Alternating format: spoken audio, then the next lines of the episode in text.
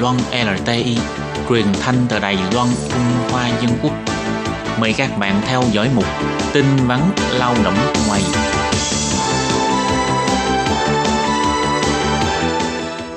Khi Nhi và Thúy Anh xin chào các bạn. Xin mời các bạn cùng đón nghe chuyên mục tin vắn lao động của tuần này. Các bạn thân mến, trong chuyên mục tin vắn lao động của tuần này, Thúy Anh và Khiết Nhi xin mang đến cho các bạn hai thông tin như sau. Thông tin thứ nhất đó là xúc tiến chính sách phân tuyến khám chữa bệnh và chuyển viện hai chiều. Thông tin thứ hai đó là nghiêm cấm giết hại hay ăn thịt chó mèo, cao nhất có thể phạt 2 năm tù giam và 2 triệu đại tệ. Và sau đây xin mời các bạn cùng đón nghe bản tin vắn của ngày hôm nay.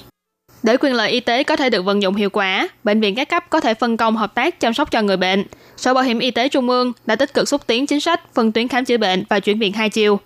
Căn cứ theo số liệu của Sở Bảo hiểm Y tế, hiện nay toàn Đài Loan mỗi ngày có khoảng 1 triệu lượt người đến khám chữa bệnh, nhưng theo thống kê phát hiện, thì tỷ lệ phân bố số ca bệnh đi khám bệnh tại các cơ sở y tế có ký hợp đồng với bảo hiểm y tế như là trung tâm y học, bệnh viện khu vực, bệnh viện địa phương và phòng khám cơ sở trên lệch khá nhiều. Mỗi ngày có đến 1 phần tư số lượng người khám chữa bệnh chọn đến các trung tâm y tế và bệnh viện khu vực. Còn số người đến phòng khám y tế cấp cơ sở thì lại khá ít. Do sự phân bố thiếu cân bằng này nên các bệnh viện lớn liên tục quá tải, nhận quá nhiều ca bệnh nhẹ, ảnh hưởng đến số lượng các ca bệnh nặng, không những khiến cho kinh phí y tế tăng cao mà người bệnh còn không thể nhận được sự chăm sóc cần thiết. Vì thế, Sở Bảo hiểm Y tế đã đưa ra 6 chính sách lớn trong việc khám chữa bệnh theo tuyến, khuyến khích người dân đi khám chữa bệnh theo 3 bước. Khám bệnh ở phòng khám cấp cơ sở hay bác sĩ gia đình ở gần nhà. Sau đó, tùy vào nhu cầu của người bệnh, bác sĩ có thể hỗ trợ người bệnh chuyển viện đến khám tại các khoa và bệnh viện thích hợp. Cuối cùng, khi đã khám và chữa trị, nếu người bệnh cần phải theo dõi, thì bác sĩ có thể hỗ trợ chuyển người bệnh về lại cơ sở y tế ban đầu hoặc đến các bệnh viện phù hợp khác. Mục đích của việc khám chữa bệnh theo tuyến là để bệnh viện có thể tập trung chăm sóc cho các bệnh nhân nặng và khẩn cấp. Khi người dân bị bệnh có thể đến khám tại bác sĩ gia đình hoặc các phòng khám gần nhà. Sau khi bác sĩ chuẩn đoán bệnh, nếu cần thiết sẽ chuyển bệnh nhân đến phòng khám chuyên khoa và bệnh viện để điều trị. Bệnh nhân sau khi được chuyển viện, sau khi đã điều trị khỏi bệnh, sẽ theo đề nghị của bác sĩ điều trị, chuyển viện trở về bệnh viện ban đầu, hoặc các bệnh viện cũng như là phòng khám thích hợp theo lời khuyên của bác sĩ để được tiếp tục điều trị. Việc điều trị theo tuyến sẽ do các cơ sở điều trị các cấp cùng phân công hợp tác, thông qua việc chuyển viện hai chiều, cung cấp cho bệnh nhân dịch vụ khám chữa bệnh mang tính liên tục và tổng hợp, giúp người dân tìm đúng bác sĩ, khám đúng khoa, nâng cao chất lượng chăm sóc cho người bệnh. Bắt đầu từ ngày 15 tháng 4 năm 2017, nếu không phải là bệnh nhân được chuyển viện mà trực tiếp đi đến các bệnh viện lớn để khám bệnh, chi phí đăng ký khám bệnh sẽ tăng 60 đại tệ.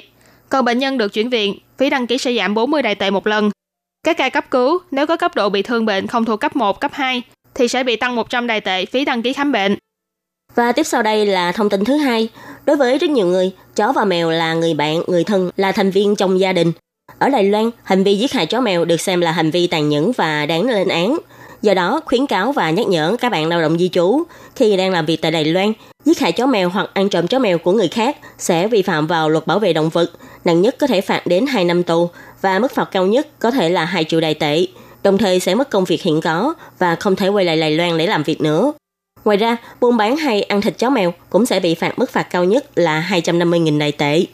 Các công ty hoặc gia đình có thuê người lao động nước ngoài cũng cần đặc biệt chú ý. Sau khi người lao động nước ngoài đến làm việc tại Đài Loan, chủ thuê có nhiệm vụ phải thông báo và nói rõ cho lao động người nước ngoài biết về việc cấm ăn thịt hay giết mổ chó mèo tại Đài Loan theo luật bảo vệ động vật.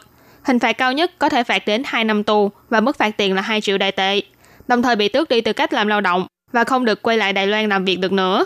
Nhắc nhở chủ thuê nếu như không tuyên truyền thông báo các quy định liên quan đến cho lao động người nước ngoài và cũng không tuyên truyền hướng dẫn trong thời gian sửa lỗi, sẽ bị phạt cao nhất là 300.000 đại tệ. Sở Phát triển Nguồn Nhân lực kiến nghị, chủ thuê và công ty môi giới cũng có thể tải các đoạn video hướng dẫn tuyên truyền pháp lệnh bằng bốn ngôn ngữ, bao gồm tiếng Việt, tiếng Thái, tiếng Anh và tiếng Indonesia, trên trang mạng thông tin bảo vệ quyền lợi người lao động nước ngoài để hỗ trợ cho việc tuyên truyền.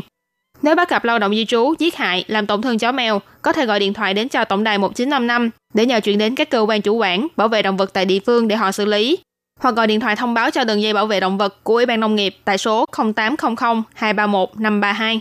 Ngoài ra, trên trang mạng thông tin bảo vệ quyền lợi lao động người nước ngoài phiên bản tiếng Việt cũng có cung cấp nhiều thông tin về pháp lệnh của Đài Loan hoặc những điều cần biết khi sinh sống và làm việc tại Đài Loan. Nếu các bạn có nhu cầu, cũng có thể dành thời gian để cập nhật trang thông tin này, tìm hiểu về những quy định mới, thông tin y tế hoặc tải xuống những ấn phẩm tuyên truyền của Bộ Lao động. Các bạn thân mến, chuyên mục tin vấn lao động của tuần này cũng xin tạm khép lại tại đây. Cảm ơn sự chú ý lắng nghe của quý vị và